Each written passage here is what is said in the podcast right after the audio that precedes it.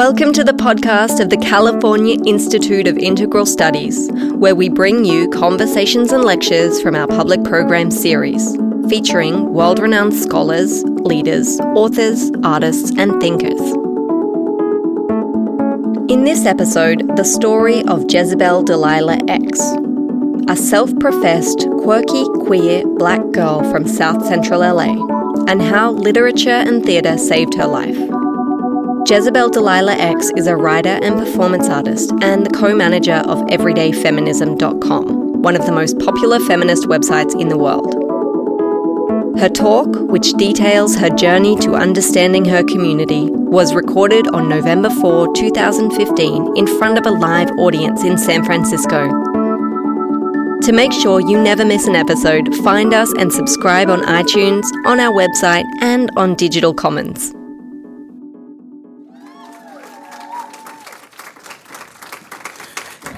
You. um, so I am so excited and I have all the nerves. Um, and I'm going to treat this cup of water like my pacifier. Um, but if you all feel inspired to like send love and positive energy, I will take it with an open heart. And if you're down and you consent, maybe later with open thighs. But we can see if you like to talk first. um, and, and that is my heads up that I am a dirty, dirty perv. And I don't know how to repress it, and I don't want to because liberation is sexy as fuck. um, so I want to say thank you all so much, so much, so much for being here. There are some people in the audience that bought tickets for other people to come here. I really want to say thank you. Can we give some love for folks that like donated? I am so grateful. People that came from East Bay or other faraway places. Yes. Some love for y'all. um, people that plan to laugh at my jokes, no matter how corny they are. Who are you? Yes. I love you guys the most. um, and then I have a few more questions. Who in here like came into this room already knowing and claiming their beauty? Yes, yes. Who came in here ready to claim it, to own it, to celebrate other people's beauty? Mm-hmm. To leave this room, celebrate other people's beauty. Who in here is in the mood to celebrate my pink hot pants and side rows? Thank you. Um, so I'm going to give some trigger warnings first. Um, trigger warnings are talks of suicide, talks of homicide, talks of intimate partner violence, um, and depression and mental health stuff. So I really want you guys to take care of yourself. If you need to leave, it won't hurt my feelings at all. Um, I have two people in this room who are going to act as um, listeners. Um, that's Mika over there. Mika, throw your hands in the air, wave them like you just don't care. Yes, and we have Amy Benson. Amy. So if you need someone to talk to, if you're feeling like some hurt come up or some pain come up, um, just tap them on the shoulder. They'll come out and like love up on you. You guys promised offer love? Ashe. These are brilliant people. All right. So on the BART, I decided to change the way that I was going to talk about this based on a conversation I had with my mama and my daddy, who I love. Like, I want to start off and say that my mom and my daddy are like two of the most extraordinarily beautiful people that I know. I grew up in South Central LA and have a bunch of relatives that struggled my entire life financially, um, and a father who supported his, used his paycheck to support my whole family um, my siblings, um, extended relatives, folks getting out of jail, people he didn't like. He would cuss them out and still share resources. Um, and I think that that was one of the most beautiful truths that my father ever offered me in my entire life.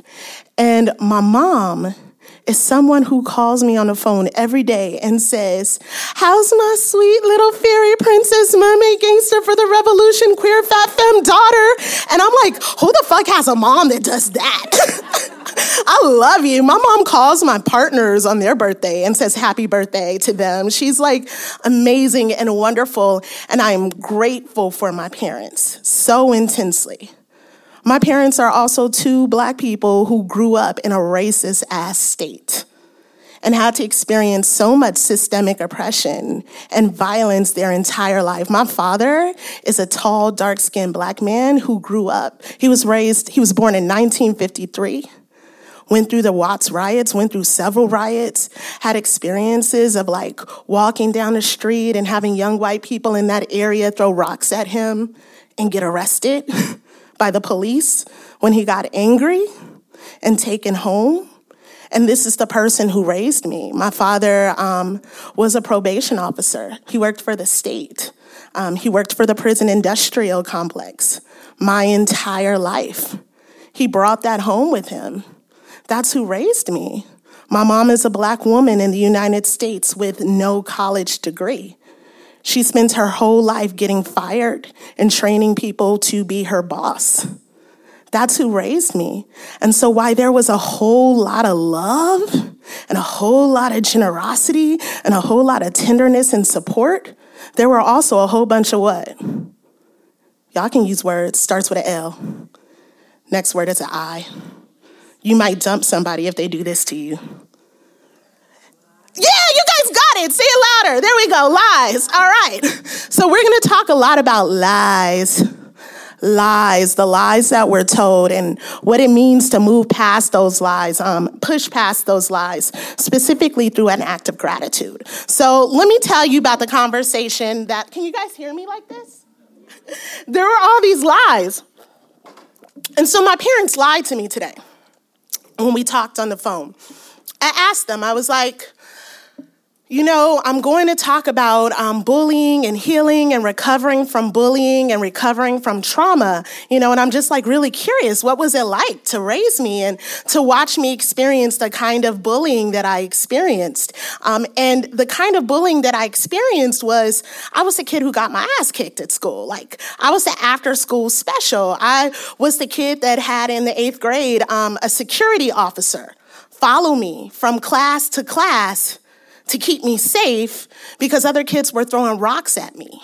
Um, or knocking me down to the ground and cutting my hair off or putting skin bleaching cream, on me. I was terrified out of my mind for the vast majority of my childhood, you know, and, and I was going home like carrying this pain and this hurt and this fear and this trauma with me. And I was like, what was it like? It must have scared you. It must have hurt you so much. And, you know, my mom started the conversation by saying, well, you know, Vanessa, you were always a different kind of child. And I was like, What? Wait, wait, that's not what I expected to hear. And she was like, You know, you were always just a little bit special. I always knew you were special special. Even when you were born, you know, you didn't want to play with the other kids because you were scared of them. You had anxieties. And so you kicked it with adults. Um, I asked my father, and he said, You know, Vanessa, why are you focused on what happened then when you have such a beautiful life today and you've finally gone and you've created the life you wanted to live and you love the way you love and you have the community you want and you have the job you like? Why are you so focused on the past? And my mom said, You know, baby, Yes, you were bullied, but you didn't want to fight. I kept trying to tell you to fight. I kept trying to tell you to stand up for yourself. I kept trying to tell you, you know, you don't let anybody punk you around. And I thought, God, why do black women have to fight all the time? Why did I, as a little girl, like a little itty bitty weird, I was a weird child, y'all. Like, I was like 10, 15, still trying to wear stickers in my hair and like put all the flowers and the rainbows. Like I knew I was a fairy before I knew that black kids got to be a fairy. But why? was the expectation of me to fight. And underneath all of that, there's this other thing that was happening with my parents um, that even now, like, hurts me, and I still hold so much compassion today, all these years later, I'm 31, they're in their 50s and 60s. Um, my mom, who does anti violence work and bully prevention work, still couldn't say, I didn't know how to protect you. I didn't know how to keep you safe. I'm really sorry that happened to you. Instead, baby, you didn't fight back and you were always weird. We gaslight ourselves in a lot of ways. Y'all know what gaslighting is? Any of you beautiful people that nodded willing to explain what gaslighting is? Somebody, I'm gonna do this a lot. I used to be a teacher. I don't wanna be the center of attention the whole time. Who's courageous? Who in here is single? Raise your hand. That's it. I'm not gonna ask you to say anything. Who's open to connection? Raise your hand. Who thinks brilliance is sexy? Raise your hand. Who wanna see somebody in this room be brilliant? All right, so now let's try again. Anybody willing to explain what gaslighting is for me? Yes, Magnolia.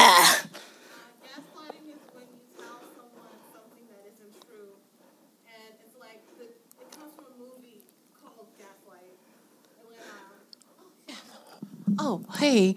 Um, where he was trying to make his uh, his wife think he was she was crazy, so she'd kill herself. So say the curtains were blue, and he and she'd leave, and he'd come back and he'd change the curtains red, and she's like, "Weren't the curtains blue?" And he's like, "No, no, no, they were always red." And um, and we tell and people in relationships gaslight us by telling us things that aren't true, and so we believe them to be true, and it's to our detriment. It cuts us down, it hurts us, it silences us, and it makes us think. It rewrites our own internal stories into something that works for them. So, y'all. So remember when I told you who thinks intel like brilliance is sexy? Oh my God, my brain is like.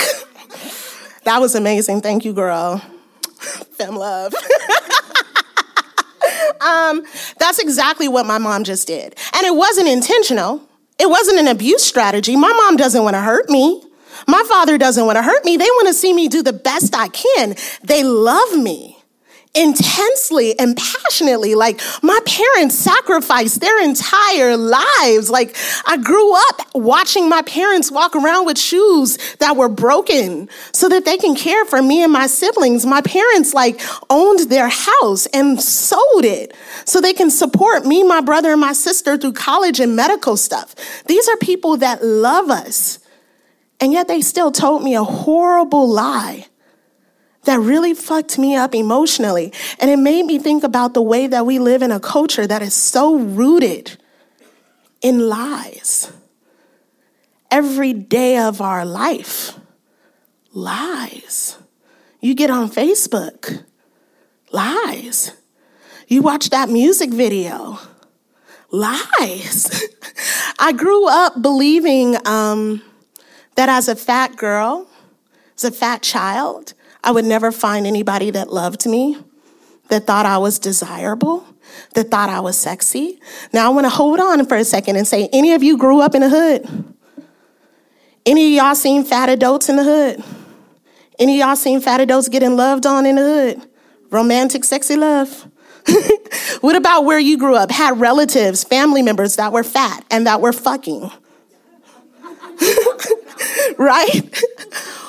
Why? Given that I saw this, I saw this literally witnessed women of size get loved, get boned. I watched porn featuring thick people as a really little kid. Why did I? It was in my 20s before I actually believed that somebody would look at me and think that I was desirable based solely on the way that I looked.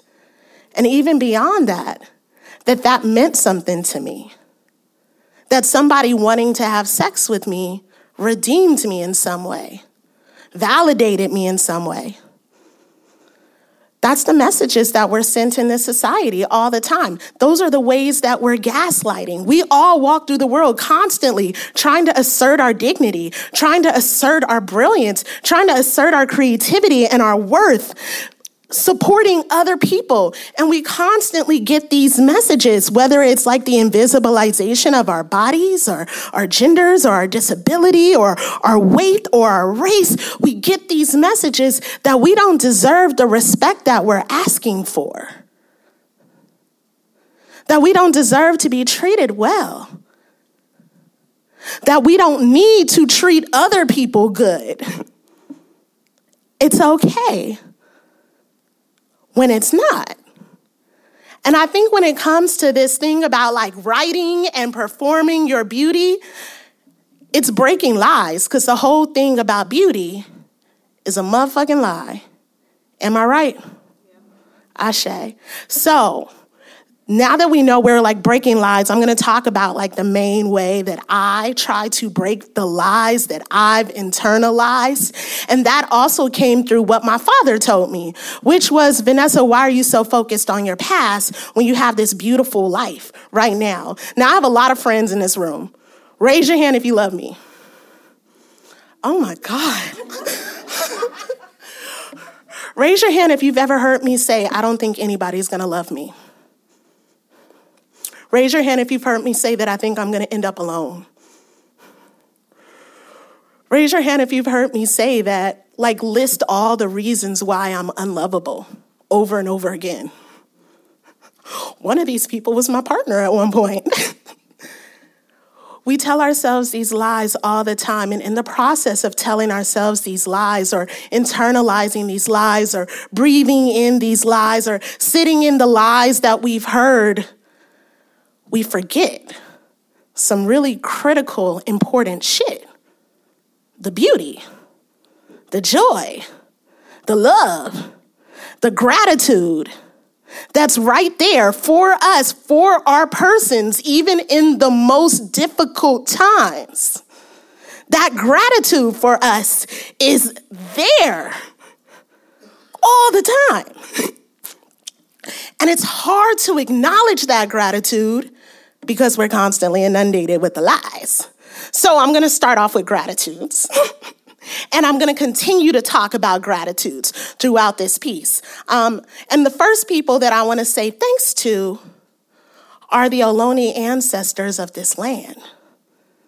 I want to say thank you to the Ohlone ancestors for fighting to retain their culture and retaining it, for fighting to teach their children their ancestral language when colonization worked so hard to eradicate that language, for retaining their spirituality, for retaining their relationships, for loving each other when their children were being ripped out of their families and put in mission schools, for loving each other when they were being taken away from their homeland and crowded into these missions. Y'all know Mission San Francisco?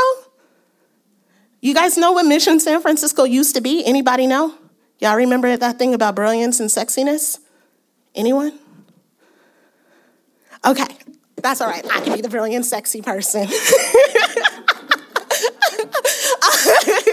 um, but mission, the mission San Francisco and so many other missions that we've had, that we have in California, um, was when the Mexican government took over this land and this area. And they created these missions ran by um, priests and nuns and missionaries, and all the indigenous people in California, not all, but most were forced into these missions to live there um, where people died from illness, from abuse, um, where people were forced into slavery, here where people were lynched. These people experienced some of the worst fucking shit ever and they still exist. How many of you guys get to go to the sunrise ceremony um, up on the island? What's the island's name? Alcatraz. Who went this year? I did. It was beautiful. it was beautiful. And I got access to this because of resilience. I give so much gratitude for resilience because resilience doesn't deny the oppression that we experience. It celebrates the ways that we've been able to survive that brilliance, to me, I mean, that oppression. Resilience demonstrates just how genius we are. Even when we are experiencing the worst things. Even when we don't know where we're going to live, even when we don't know where we're going to, what we're going to eat, even when we're scared that no one loves us, so many of us still manage to exist, still manage to share our beauty with other people, still figure out strategies to do that. And that's what I've learned for the Ohlone people. And so I give them gratitude because they're here because I'm here. I give gratitude to the Chinese and Japanese laborers who came here thinking they were going to have some resources and some opportunities because they were lied to via imperialism, who were forced to do slave labor, who were then kicked out of the country due to yellow peril. Right? I give so much gratitude to those people who were put in internment camps, in internment camps. Because you know what? Out of that, we've had some of the most amazing, phenomenal feminists of color that have existed and that have made radical change. Can we give a shout out to Yuri? What? For real, son? Beautiful things, beautiful literature, beautiful demonstrations of solidarity. Resilience. Resilience. And, and here's this other thing, right? Um, and this is really important because part of gratitude, part of being able to be grateful, I think, is about accountability recognizing our lens and recognizing our vision and what we understand. Um, a lot of us, when we talk about gentrification, you know, California is just this long, horrible history of gentrification.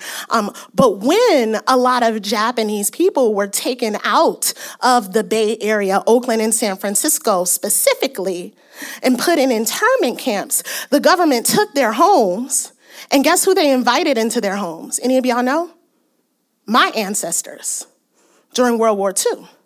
That's where the vast majority of black people in California came during World War II, working for the military, working with the military, and unintentionally, like I'm not in any way saying black people eradicated Asian people from their homes because we didn't. The military did that shit. That was white supremacy. But white supremacy doesn't only benefit white people. And when we don't know about it, when we don't understand it, and when we don't think about it, it's so fucking easy to internalize those lies. So today, we live in a culture in the Bay Area where, for some reason, we have members of the black community and members of the Asian community who think we need to fight each other, who think that we are taking each other's resources, who thinks that we're a threat for each other. That comes from the lies that we've been told that we need to believe in order for this fucking system to work. When we stop believing that shit, things change drastically. Very drastically. Um, and I want to keep going with this change because, of course, you know, there are a lot of freedom fighters in this room. There are a lot of radical artists. There are a lot of amazing, brilliant people who do really critical work. But I, per- and I, well, let me not, let me not create a, a dichotomy, a juxtaposition, but rather, I want to say that it is my belief that alongside legislative work and alongside like financial change um, and economic justice, liberation, revolution is a spiritual thing. It's about our relationship with ourselves. It's about how we see ourselves. It's about our understanding of ourselves. And in order to really see ourselves, we got to be able to look past all the lies that we get fed nonstop every second of every day. And that for me is part of why it is so important to honor the people that died on this land and the people who lived.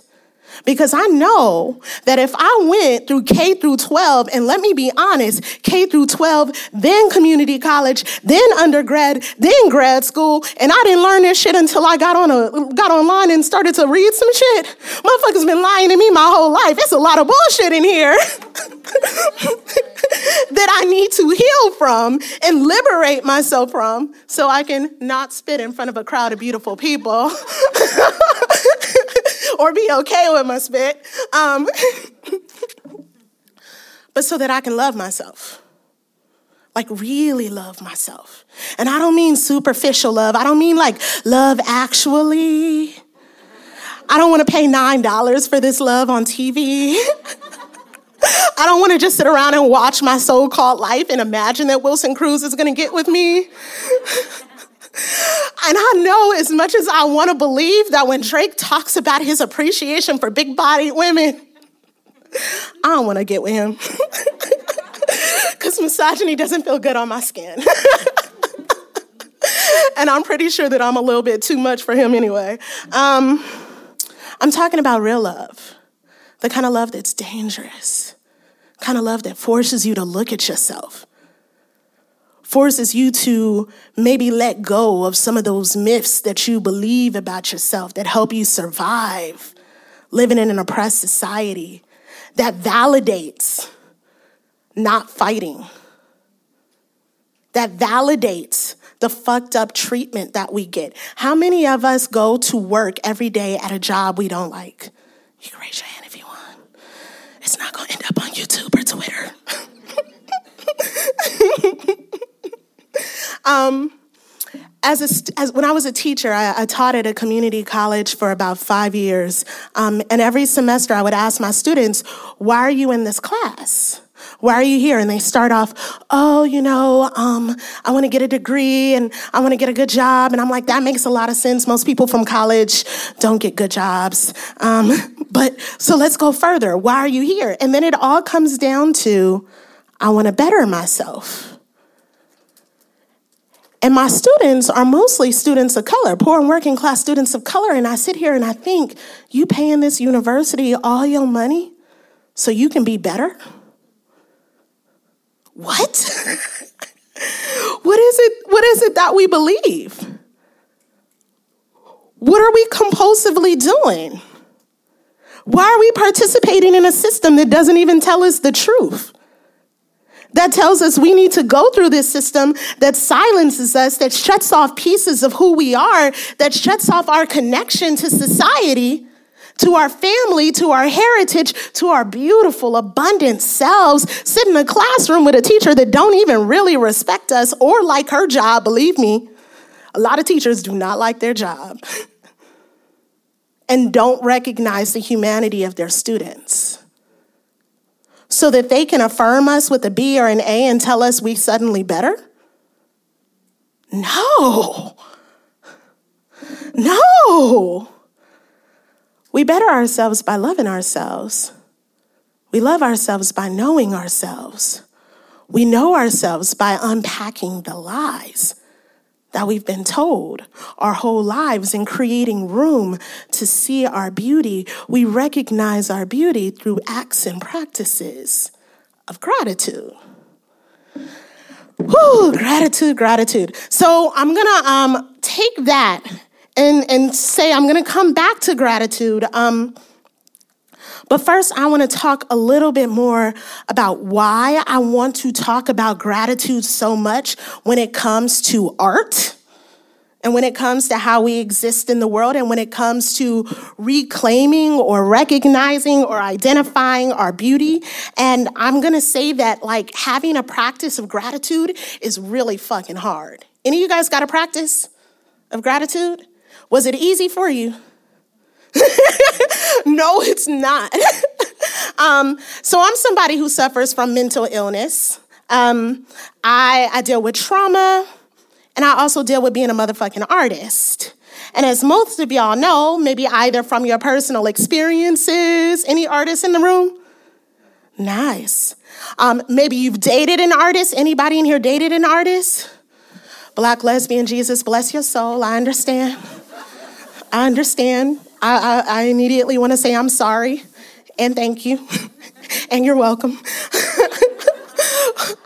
or maybe you listen to as much Erykah Badu as I do, but you know that we as artists are sensitive.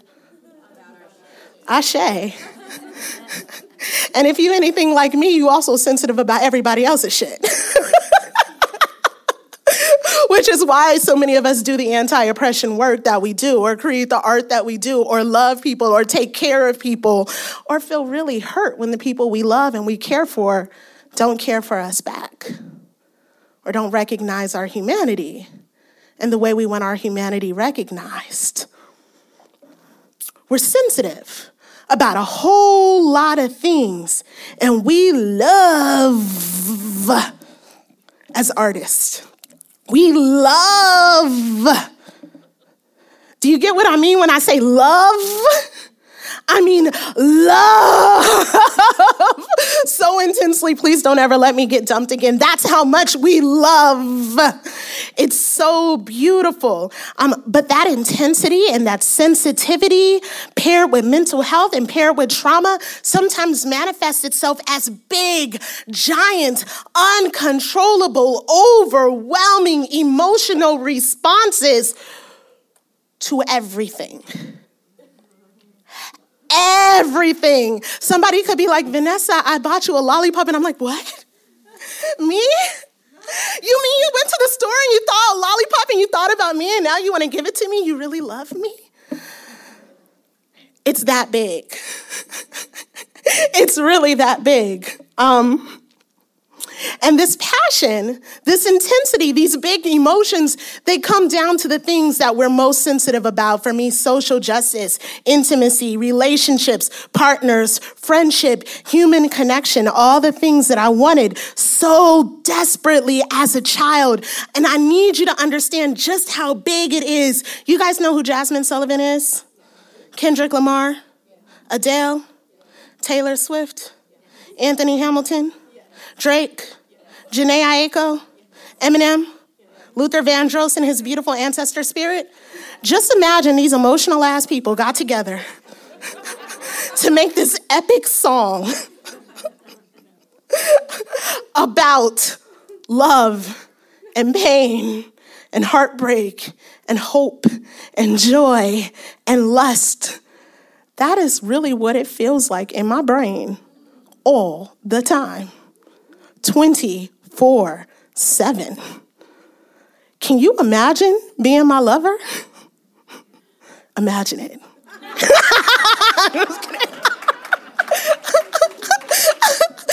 but imagine existing like this, knowing what the world thinks about when it comes to women who have gigantic emotions knowing what people say about people who cry at the drop of a hat, knowing what people say about black women who get angry sometimes.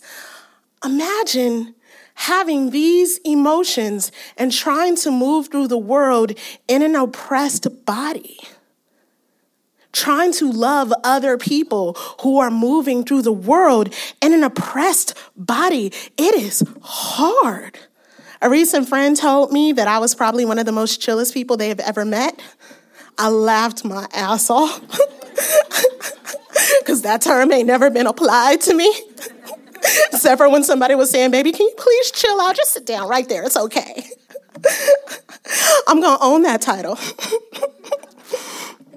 Do you remember that video a while ago um, of a woman crying. It was a dating video. And she was crying about how much she loved cats.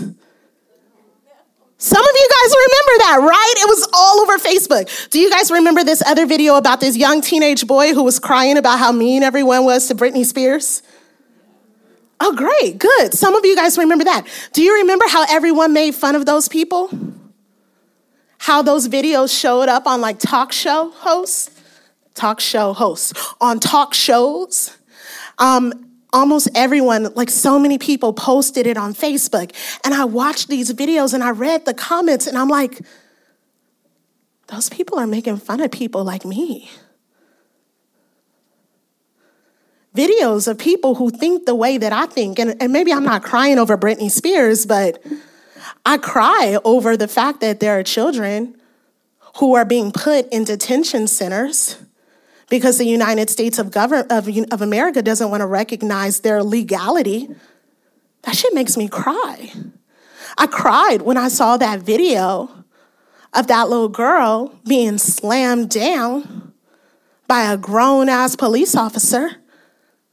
I cried.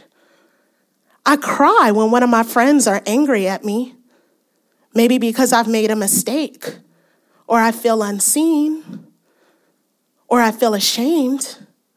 I cry heavy and hard. I grew up crying because of the hurt that I had inside of me because of the lies that I was told and what the world told me when I cried Man up, Vanessa. Stop being a crybaby, Vanessa. Go harder, Vanessa. Be strong, Vanessa. I need you to survive, Vanessa. Crying was how I survived.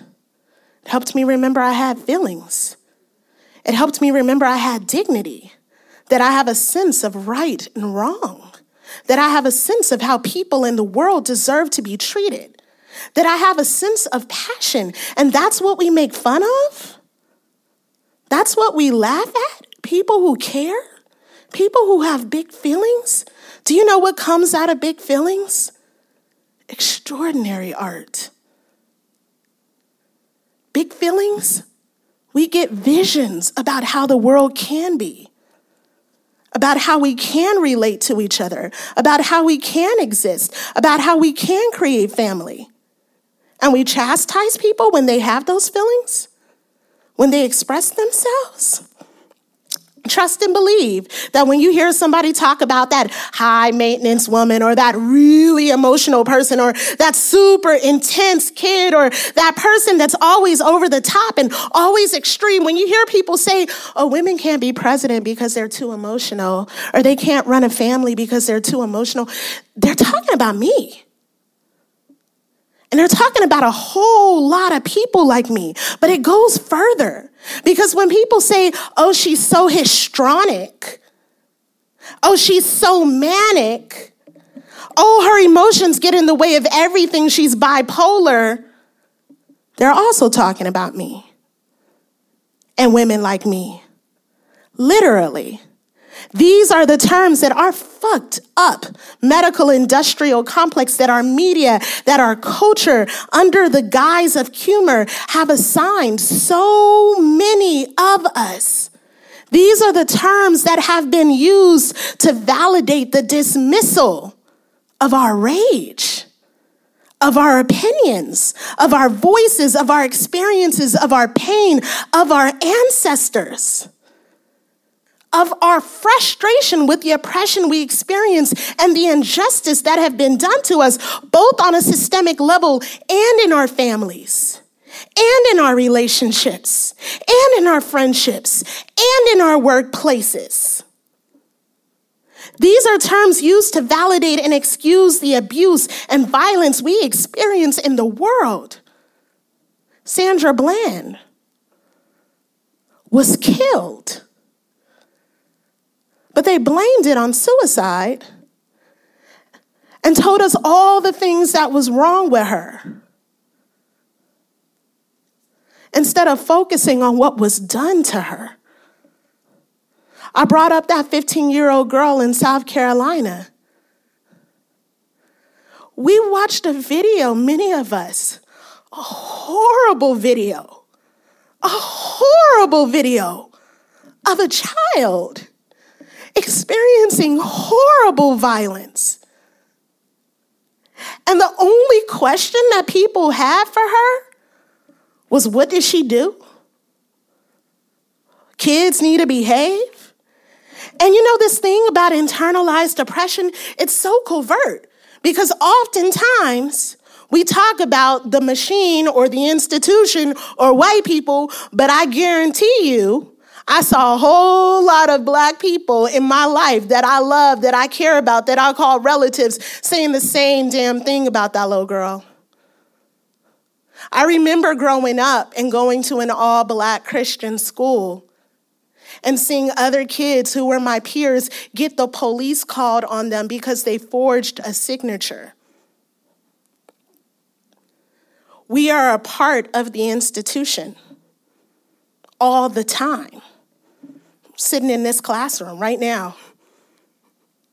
We are a part of this institution all the time, which is part of why gratitude is so critical and so important because to me it is the only tool, the only tool that we have to combat the messages that were given to us because with gratitude we get to see the things that are rendered invisible as a result of hatred.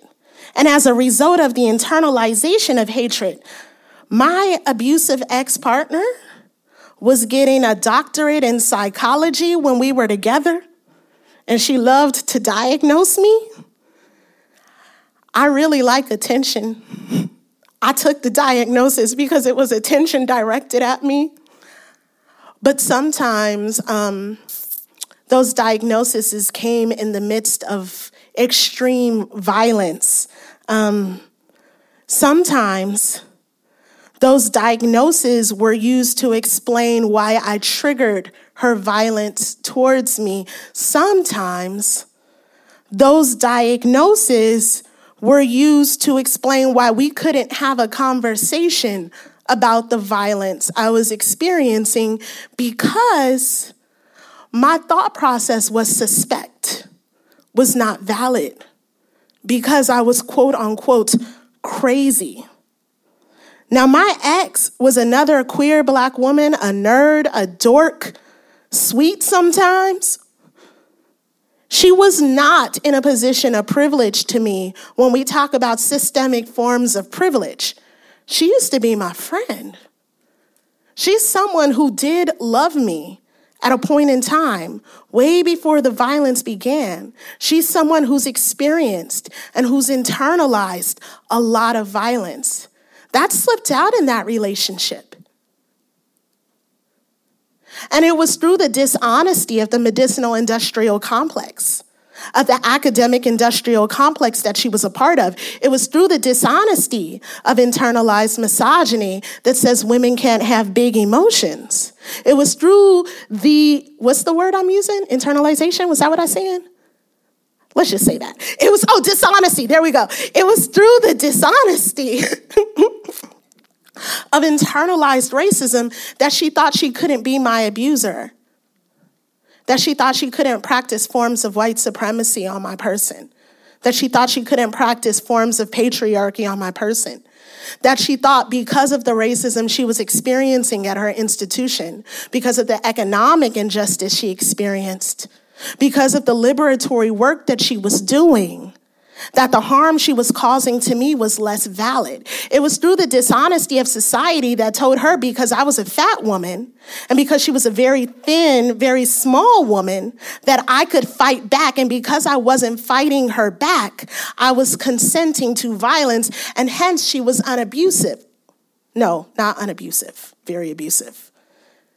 It was through that form of dishonesty, that social gaslighting that we experience in every other part of our lives on a very systemic level that moves into the way that we create relationships with ourselves and each other, that she got away with that.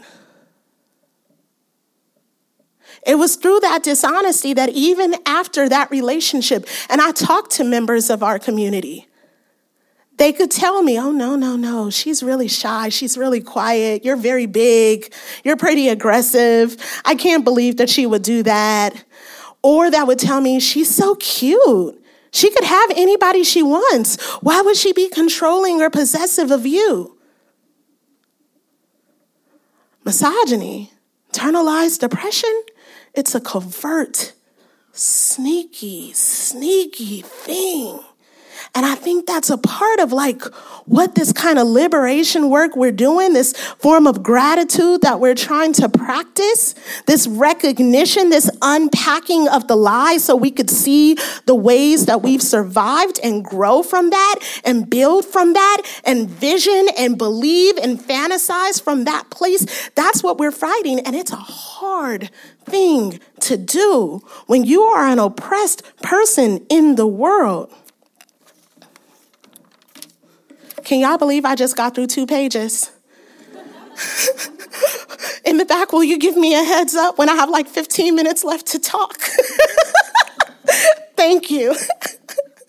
um, and that's the thing about systemic oppression. We drink it, we breathe it, we swim it every time we expose ourselves to the world. It is so entrenched in the politics of our existence that it contaminates our most intimate spheres.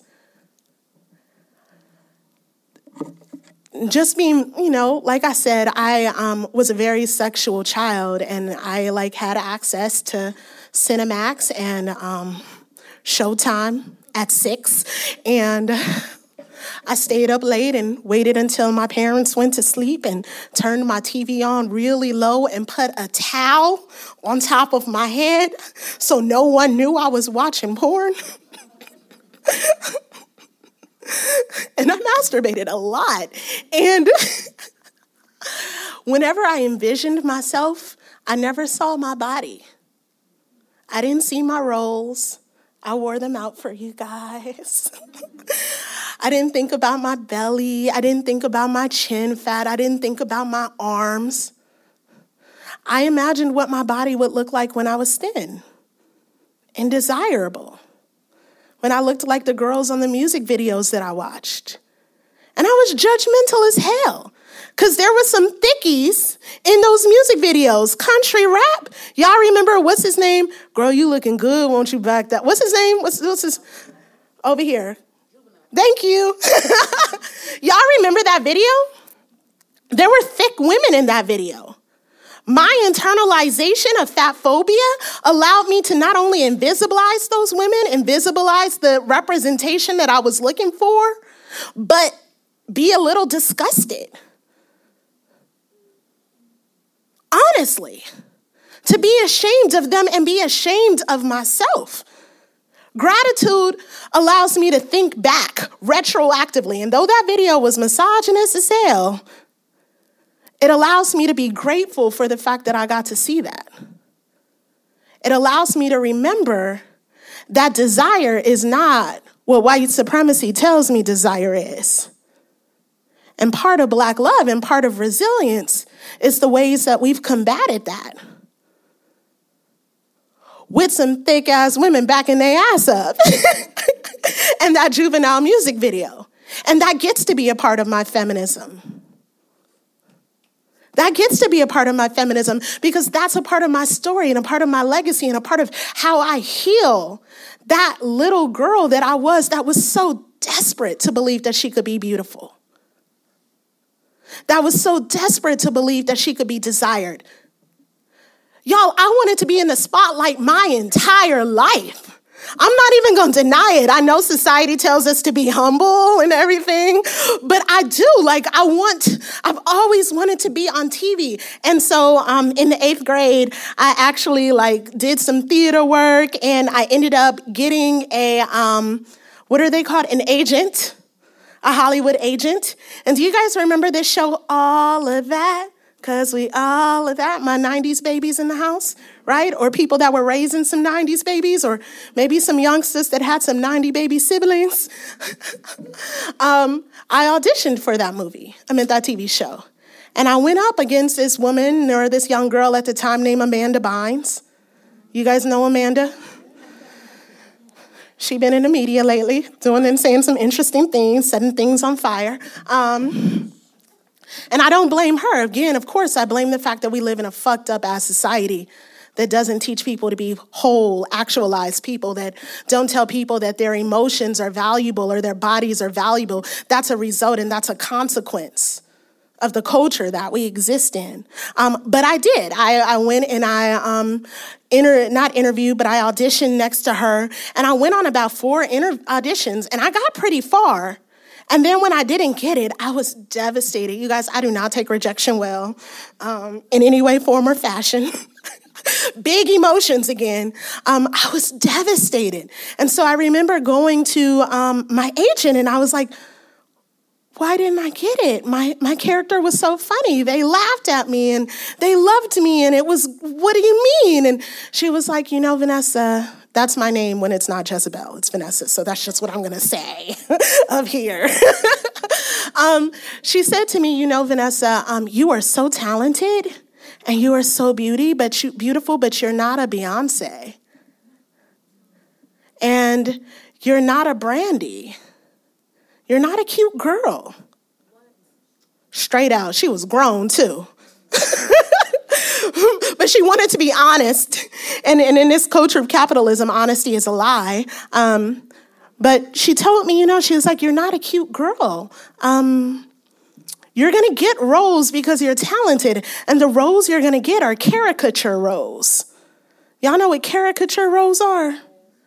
yeah, she was like, You're gonna be a caricature role. And, and that's that's it. I'm sorry, that's the world we live in. And at that time, I was like, fuck you, I'm smart. I have a 4.0, and I and I have problems with that now. Uh, we'll talk about that later. But that's what I said. Grown up Vanessa would say, No, boo, that's the industry that you're contributing to. That's the industry that you're creating and you're validating. That's the industry that's telling lies to a whole lot of people. This is an industry that is killing people. You, right here, that was murderous, what you just told that little girl. Absolutely murderous. I was a suicidal child. That could have easily been a weapon that I used to validate not existing in this world, and that woman so carelessly out of an urge to be honest about the industry. Felt okay doing that. I remember being in college, in community college, taking a dance class, and there was this um, other young woman who wanted to be a dancer. Um, and she was just so excited about dancing and being in her body. And I remember the teacher saying in front of everyone to her, You know, I'm just gonna be honest to you about the industry. You don't have what it takes. This is an act of love.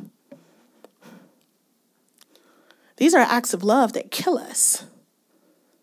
That's a form of gaslighting. This is one of those times when we are having a violent act done to us, and then we're being told that it wasn't violent because it's loving, and that's just the way the world is. When again, this was a teacher. This was the world she was creating. She could have given that person opportunities to pursue her craft. She could have supported that person in figuring out how to fit into the world, or better yet, how to create a dance studio or agency that celebrates all bodies and skills. That's what I love about being queer. We do that all the time. Am I right, queer people? We create our own shit. This is what I love about black nationalism. We create our own shit. Is what I love about people of color in the United States. What? What you mean we can't assume? Okay, that's cool. I got my own town right here. I'm gonna look at you weird when you come in too. I love it. These are these acts of resilience that reminds us of dignity. That reminds us that we know our worth. And out of that awareness and that brilliance and that insight, we can create something different. Coming back to gratitude, coming back. Um, now, going back to diagnoses, very, very many, many years ago, I was diagnosed with clinical depression, social anxiety, panic disorder. I've been in therapy since I was a child.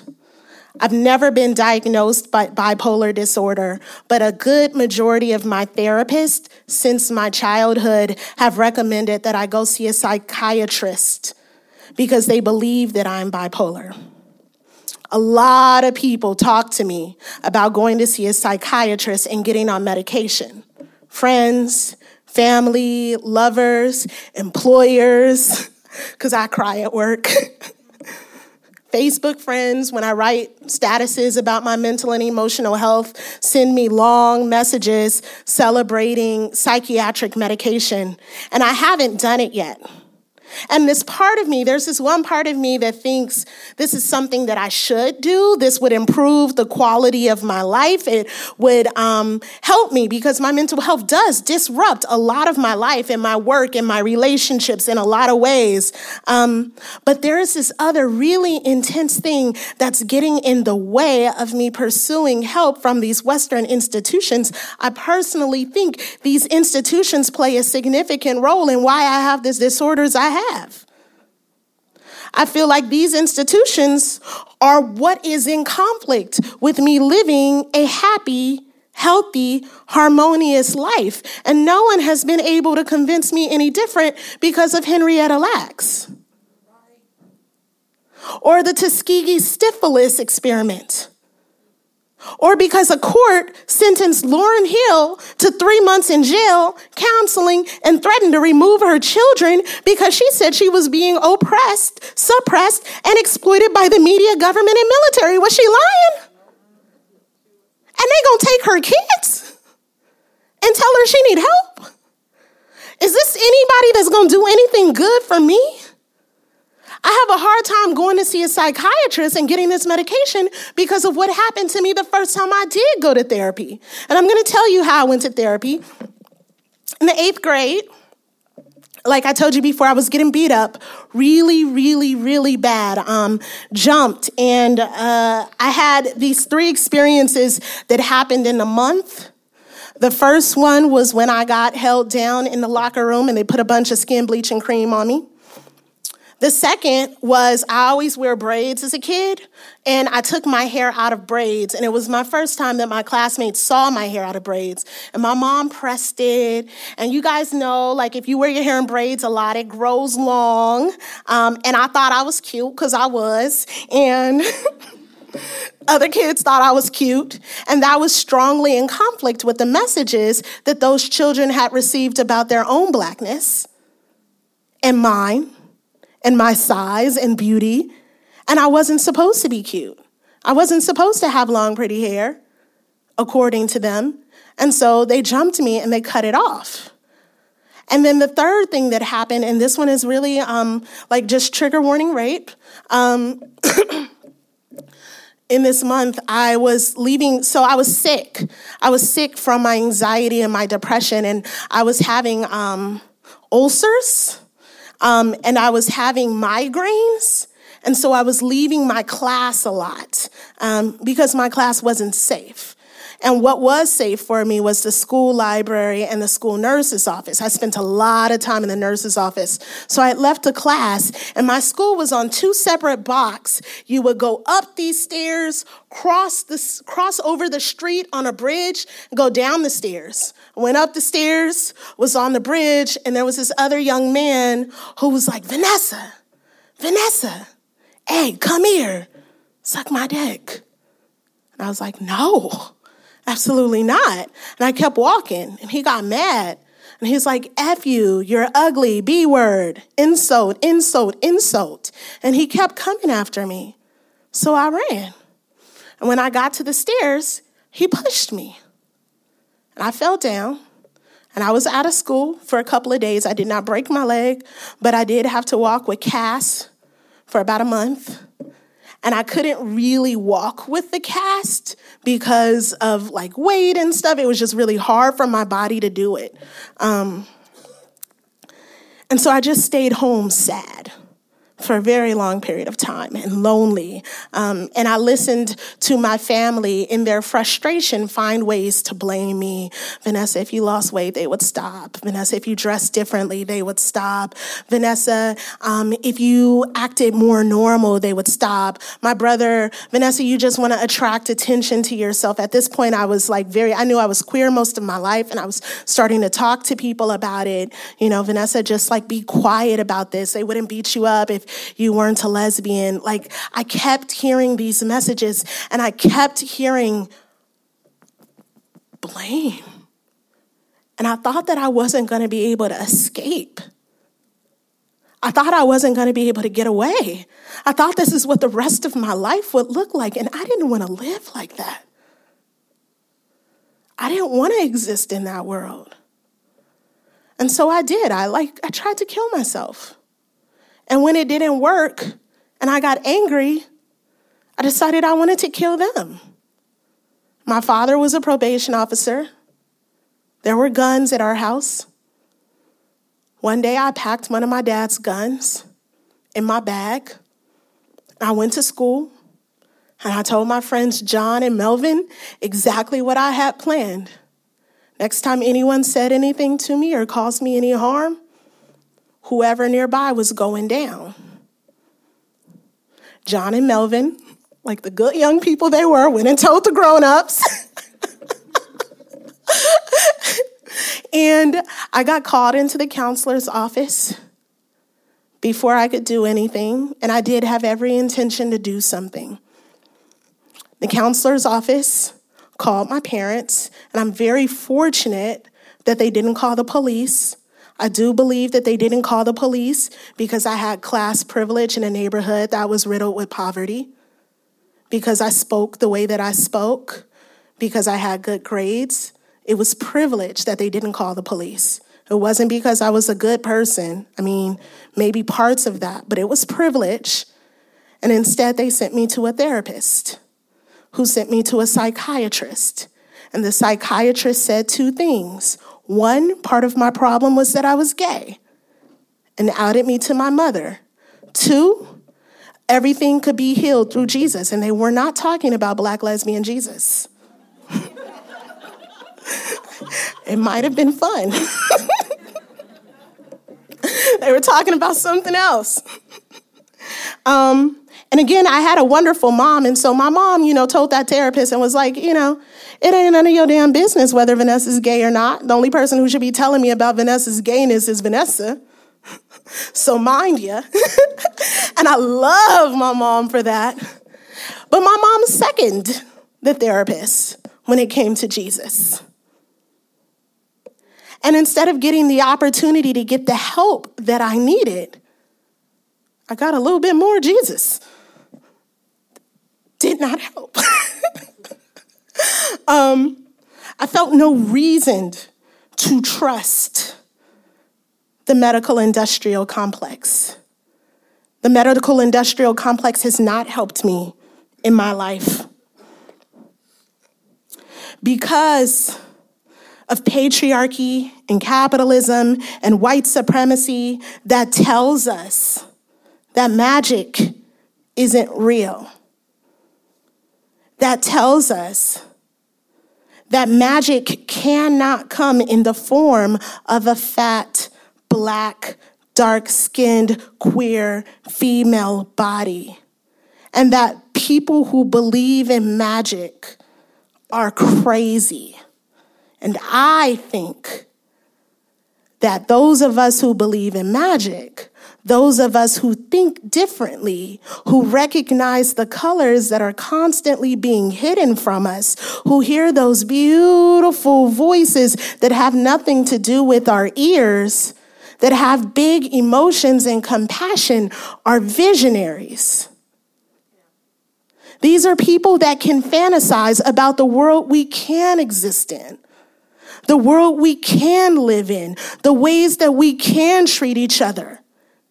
It's when we center people like this that people who don't deal with those things don't experience the oppressions and the traumas that they do experience because it hurts me and it hurts you. I suffer from xenophobia, regardless of my citizenship. When I see people that I care about and love suffer from xenophobia, when I think about the ways that I am complicit in it, when I think about what it means to touch my Apple laptop, to stroke its keys, to think about the lives that have been lost so that I can have these resources, when I think about what it means to be pissed off about gentrification and who was gentrified before my people were gentrified and before those people were gentrified, and before those people were gentrified, though it might not clearly relate to me, it relates to me because remember, I'm an artist who was sensitive about my shit and I love.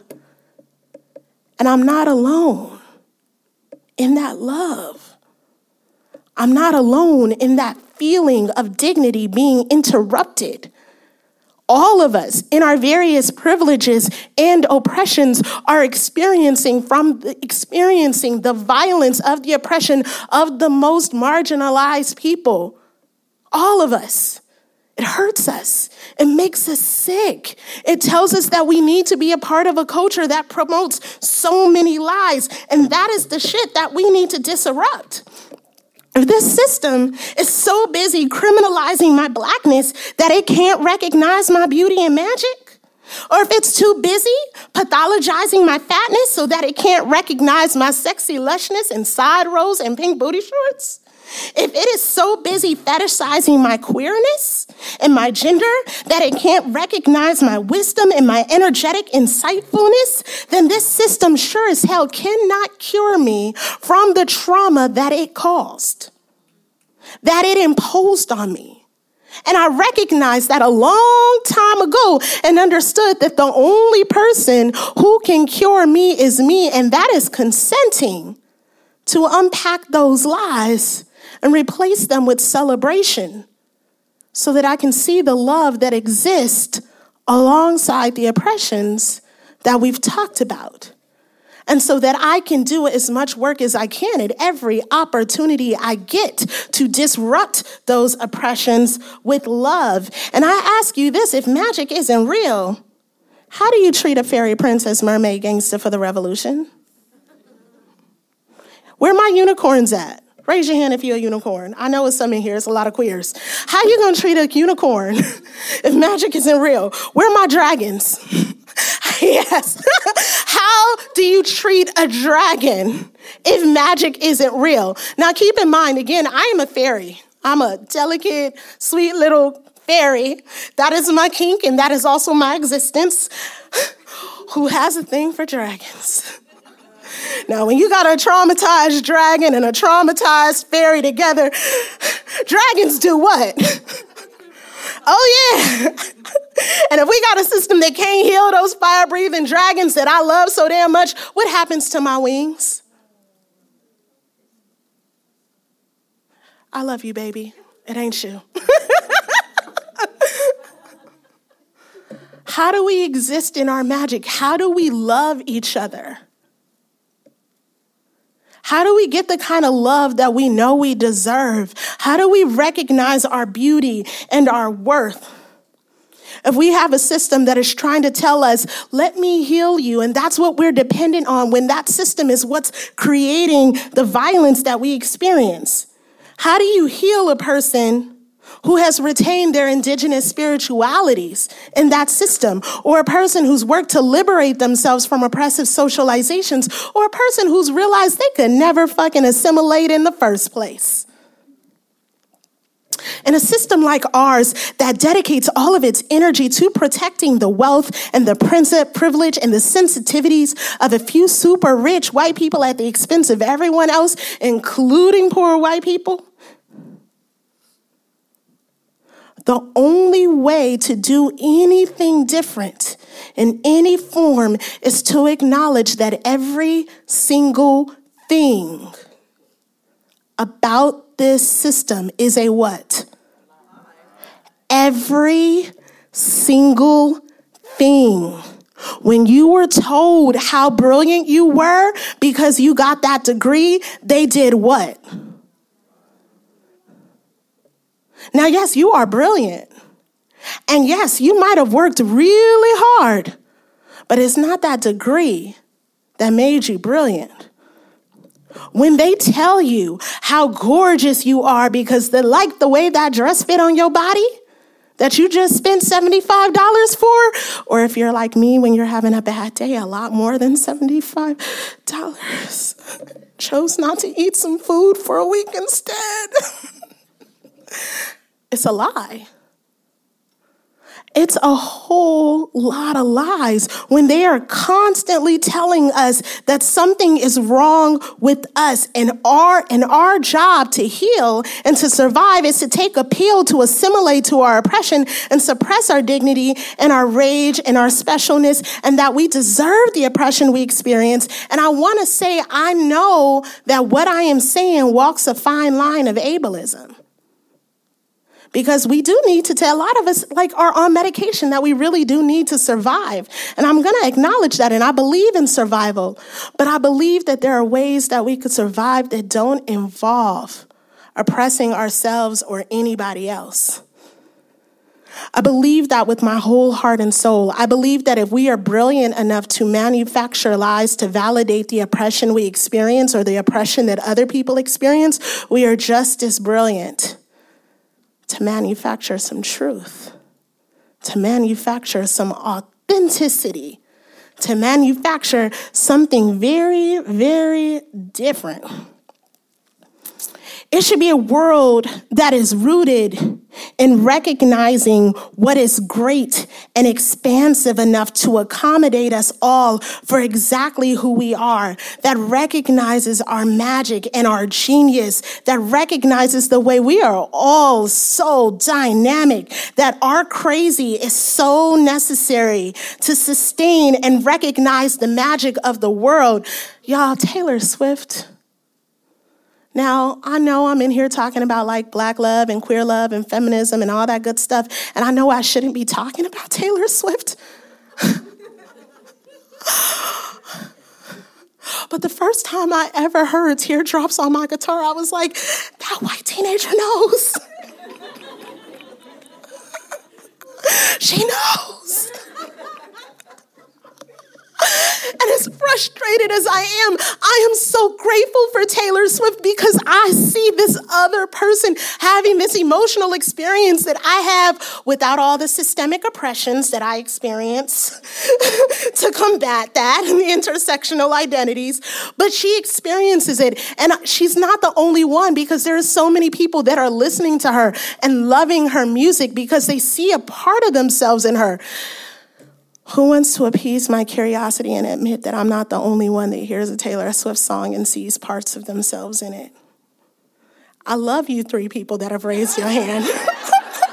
I'm so happy to know that I'm not alone. I once dated a woman who had a child, and she was like, You are not allowed to pay Taylor Swift around my child anymore. And I was so sad about that. but I gotta respect everyone.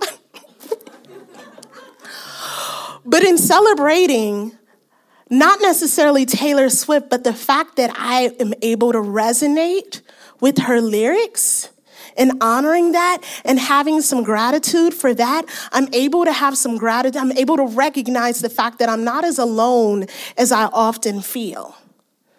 And that's part of the way systemic oppression and privilege works. It makes us think that we are alone in our frustration makes us feel like we are alone in our misery and our suffering and our pain that other people can't relate and other people don't know. And if we constantly think that we're alone and it's our fault, we never work together to disrupt it. If we're constantly judging ourselves for our emotions, we got room for somebody else's. This is how we participate in the system that is killing us. This is how we contribute to it. This is how we internalize it. I believe that if we were as truly happy, as self actualized, as self loving, as self accepting, as we like to say we are, and people with mental health issues were as minuscule a number as the system wants to tell us it is, we would not exist in a world that had capitalism. We would not exist in a world that has a military industrial complex. We wouldn't exist in a world with xenophobia or fat phobia or racism or ableism or ageism or homophobia or transphobia. Y'all, I can't remember all of the isms. But none of that would exist if the lies that they tell us to protect those systems were real. And it's because we believe in that shit because we allow it to show up in our families, spaces that we can control in our relationships, spaces that we can control in our classrooms if we are teachers, spaces that we can control in a lot of ways, that we perpetuate it because it shows up when we get angry. How many of you guys have gotten really angry at your partner? Yeah. And how many of you guys in your anger has said some shit to your partner that you do not believe to be true? But we live in a culture that tells us that's okay. That tells us we can't shift it or we can't control it or, you know, that validates a lot of the interpersonal violence that we share with each other. They don't call it violence. I used to have this boo, ooh, y'all, ooh was fine. He was so fine. I couldn't believe that he was mine for like two months. Um, but we fought. Oh, we fought. And I asked him one day, I was like, baby, we fight a lot. Are we, should we really be together? And he said to me, we fight so much because we love each other. you loved me this much, we wouldn't fight. And something in my head was like, I don't sound right, boy. I don't want to be lonely. And then I heard that song. Oh, I can't remember her her name, but you guys, uh, she's like she's British and she has like curly, short, curly hair. Yes, Corinne Bailey Rae, and she has this song. Y'all know the song I'm talking about? Like in the song, she's like, I wouldn't fight with you this much if I loved you, if I didn't love you as much. And I'm like, lies. That I have internalized and believe. I talked to my father and I was like, you know, daddy, like, how do you feel about the way you used to talk to me? Like, and he said, Vanessa, I believe that you were not a child. Now I was a child. so I was like, well, what do you mean I wasn't a child? And he was like, well, you were so smart and you were so opinionated and you were so stubborn that I felt like you could handle it. Again, lies that we use to validate the way we treat people when we don't have to. When we don't have to treat people like that.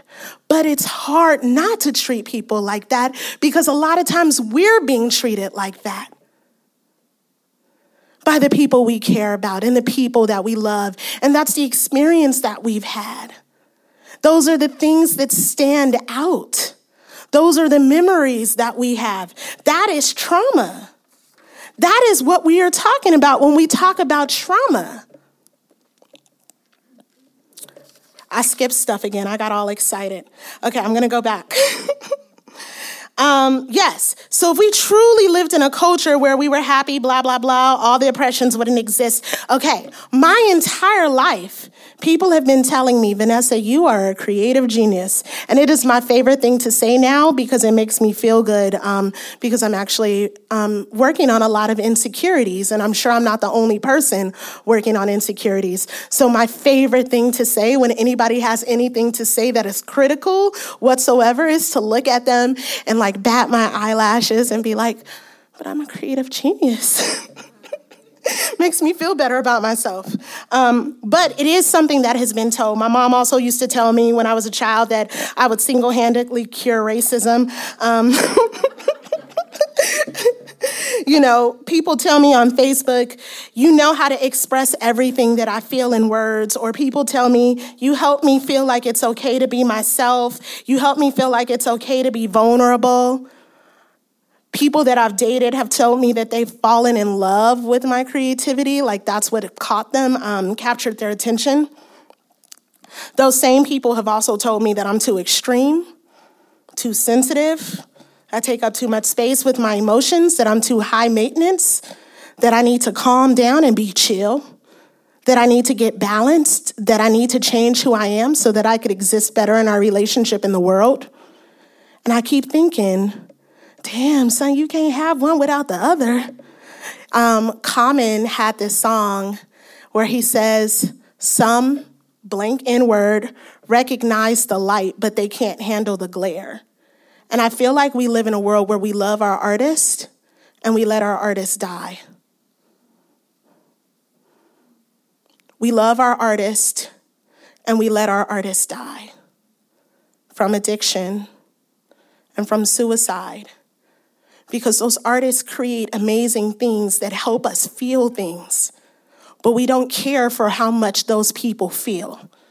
And we don't think about all the magic that might come from their trauma. And we don't think about the way that that art might be their own tool to heal themselves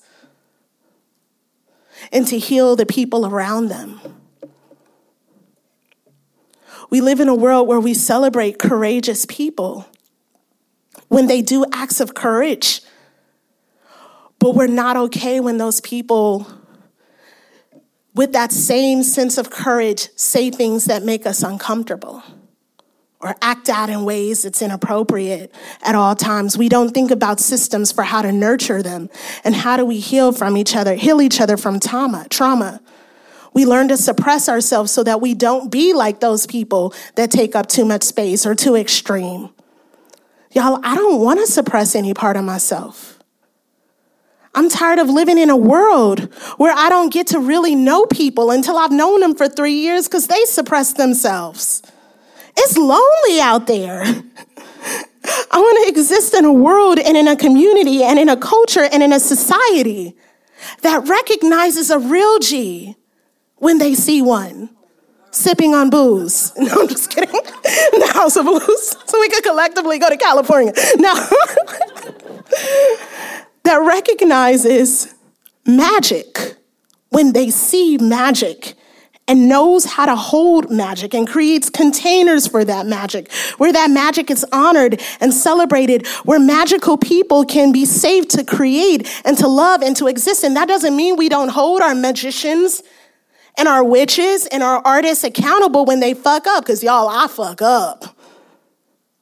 But we think about ways to support them with them being who they are because when we don't support our artists or our visionaries or our creators, like I said earlier, they die, they commit suicide, we get addicted, we end up in abusive relationships. Our magic gets jaded and sour and evil. We become consumed with coldness and bitterness and capitalism in our attempts to survive. We get so hurt and so angry and so exhausted that we lash out and we kill. Y'all, there are a lot of geniuses out there whose genius is not recognized sitting in jail, sitting in on the streets, in hospitals. Lonely by themselves in their house, staring at a wall because they got agoraphobia because the world don't know how to treat them right. And we tell them, here, boo boo, take this pill. we get online and we talk shit about people who carry guns into classrooms and kill people. A bunch of y'all raised your hand and said that you loved me. That was me. Those are people that have real reactions to the things that they experience in the world, real pain, real hurt that need containers that we are all brilliant enough to create. If I can figure out how to buy a $150, um, whatchamacallit, what's this thing called? What do you, when I want to seduce someone? Lingerie. I've done it. I'm embarrassed. I have done it. I wanted to seduce someone that I didn't even seduce. they never even seen it. um, and if I can figure out how to do that and still balance my paycheck, I sure as hell can figure out another way to spend that money. That's gonna help somebody and that's gonna make some change. Fighting there are a lot of people living in unnecessary pain. There are a lot of people committing unnecessary acts of violence. There are a lot of people living on the edge, fighting not to go to dangerous extremes every day because they are not being told that it's okay for them to be who they are. Those are not the messages that I got. So my father on the phone asked me to think about why I'm so focused on the past. And again, like I talked about, the past is so important because we're able to honor and recognize truth and resilience and survive. But why don't I sit in my gratitude a little bit more for the community that I exist in? And y'all, I have to say, being a queer person of color in the Bay Area is a beautiful thing. It's a beautiful thing. I come from a background where I was told that I could not make art. Y'all, I was a theater major in LA. I got C's. I got C's and D's in my theater classes because my body couldn't do the things that my theater teachers told us to do. I live in a Bay Area community where I get to perform every week because I live in a community of people that have done the work to liberate themselves, to see their own beauty, to see other beauties. So many times I sit and talk about how I think I'm to be alone and how nobody's to love me, and I neglect to think about all the people that hold my hair when I cry in my loneliness or when I feel like nobody understands me or gets me, I forget about Ty Cow who used to pick me up from my house and hold me and feed me beer while I cried because I had yet another breakup. because we're taught to only validate certain ideas of beauty, I've neglected to honor all the people who have told me, Vanessa, you have such beautiful black skin. Looking at you helps me love myself. Looking at you helps me love other people. Just because maybe that's someone who didn't want to have sex with me. And those are the people that we're taught to value. It was through moments of being able to be grateful and really sit and think about all the beautiful gifts that have bestowed upon me, like getting on the bus and some stranger smiling. And I know we in a society where we don't tell people they need to smile, but damn, does it not feel good to you when you are walking through the world and you having a hard day and someone just smiles at you for no reason? Genuinely? Or says, sis, I love those pink booty shorts. Those moments are the moments I need to remember when I get on the BART and somebody else asks me why rolls are hanging out of my dress. Those are the things that help foster our resilience. See, this act of gratitude, when it comes to writing, when it comes to being an artist, a lot of people, a lot of people want to tell me, oh, I'm not an artist. Oh, but these, these are the little roadblocks to creation.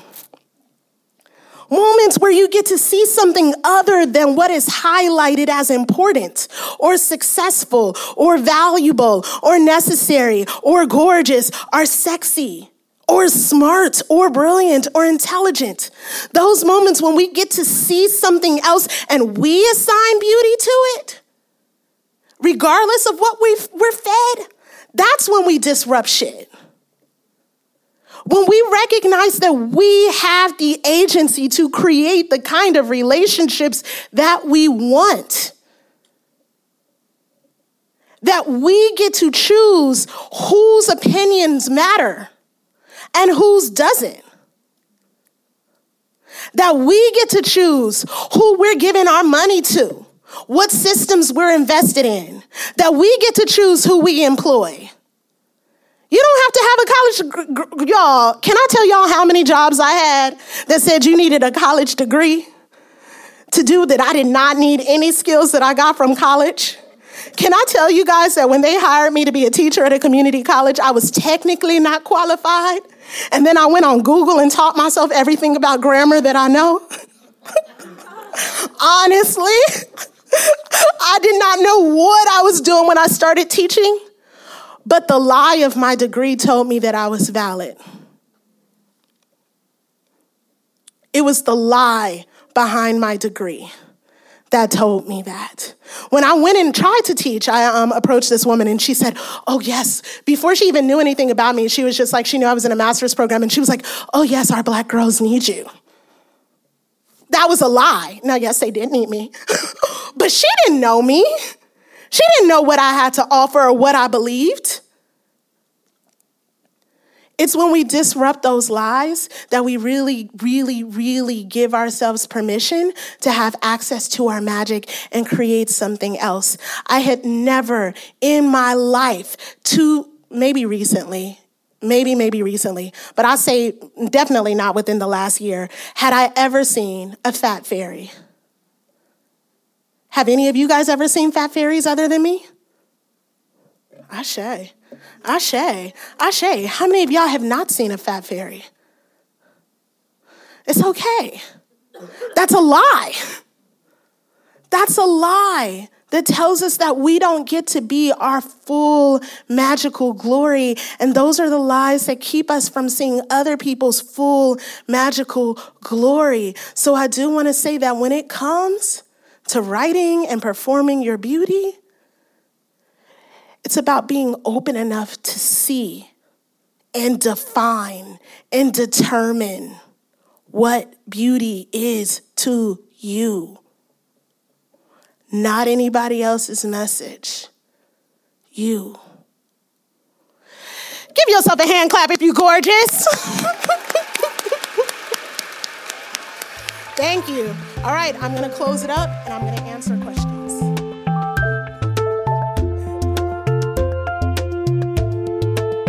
You've been listening to the podcast for the California Institute of Integral Studies. If you liked what you heard, find us and subscribe on iTunes or listen on our website, ciis.edu slash public programs.